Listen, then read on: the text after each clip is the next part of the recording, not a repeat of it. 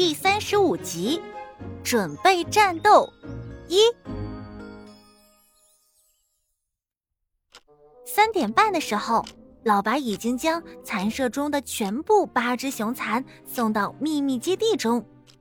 奇怪的是，本来说要开会的十一到处不见踪影，只留下六十八守在柜顶上，一边啃着苍蝇腿，一边放哨。老白心想。十一准是为计划做准备去了。他最后一趟来到蚕舍，准备带走一些桑叶，给大蚕们补充体力。小虫踮着脚尖，趴在墙壁上，尖着嗓子小声呼唤正准备离开的老白。小姐姐缩在桑叶下，睡得正熟。老白左右一瞟，只见几只雌蚕。在另外一边看着蚕宝宝，只留下小虫和小姐姐两只小虫子单独在禁闭脚下。哼，犯了错误，你们就不保护它了？老白想到这里就气不打一处来。这女娃娃也跟着受连累，放这么小两只毛虫子单独在这里，出了事可怎么办呢？老白矮下身子，垂下一根丝来。小虫立即将蛛丝绑在身上，被老白拽了上去。嘿，老白！小虫兴奋地爬到老白腿上。你也带我去好不好？咱可不是去玩的，是去执行重要任务。说不定……老白本想说还有牺牲的可能，他决定换个说法。会遇到很大的危险。呃，我不怕，我也要出一份力。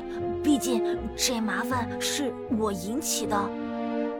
小虫用十四只小爪子紧紧抱着老白的大腿，不撒手。就带我去吧，好不好？十一对你另有安排。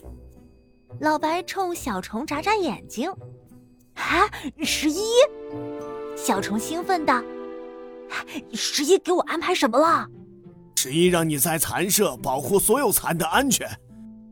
老白用爪子轻轻转动小虫的脑袋，让他看到隔板另一边所有的蚕。现在雄蚕都去执行任务了，家里就只剩一些柔弱的雌蚕和蚕宝宝。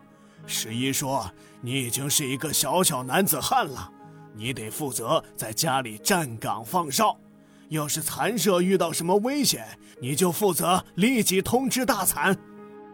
好，小虫很失望。要是遇到危险，通知他们能有什么用啊？他们又想不出什么好办法。小虫撅起了小嘴儿。可他们知道怎么通知我呀？老白轻轻摸了摸小虫的后脑勺。哎，那你也告诉我好不好？小虫猛地转过身来，期待地看着老白。我想自己通知你，找他们还怪麻烦呢。傻小子，老白笑道。他心想，这小子可真是机灵。不是我不告诉你，而是因为你现在身体太小了，没有力气。等你长高长大，有了力气，我再告诉你方法，好不好？小虫转了转眼珠。